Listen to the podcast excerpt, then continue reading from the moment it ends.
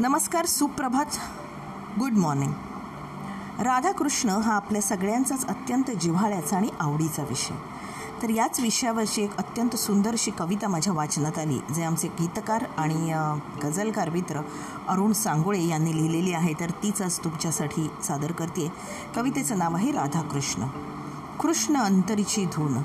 कृष्ण अंतरीची धून राधा निरागसनाद. कृष्ण अनामिक ध्यास राधा अनाहत साद कृष्ण चैतन्याचा घाट.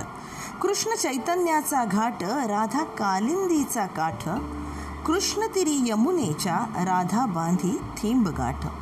कृष्ण उमलता ऋतू. कृष्ण उमलता ऋतू राधा पारजाचे फूल. कृष्ण चकव्याचा स्वामी राधा सावळीशी भूल.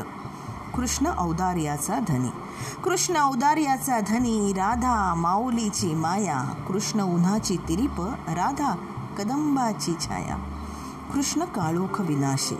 कृष्ण काळोख विनाशे राधा दिव्य दीपमाळ. कृष्ण अंतर्यामी खोल राधा असीमा भाळ. कृष्ण चतुर मुत्सद्दी. राधा किती साधी भोळी कृष्ण अंतरी भिनता राधा बने वनमाळी. कृष्ण पाहता गोकुळी. कृष्ण पाहता गोकुळी राधा होतसे कृष्णाई. कृष्ण राधिकेचा कान्हा राधा कान्हाची पुण्याई. कृष्ण राधेला पावला. कृष्ण राधेला पावला राधा कृष्णाला भावली. कृष्ण बाधा झाली ऐसी राधा राधा न राहिली. धन्यवाद.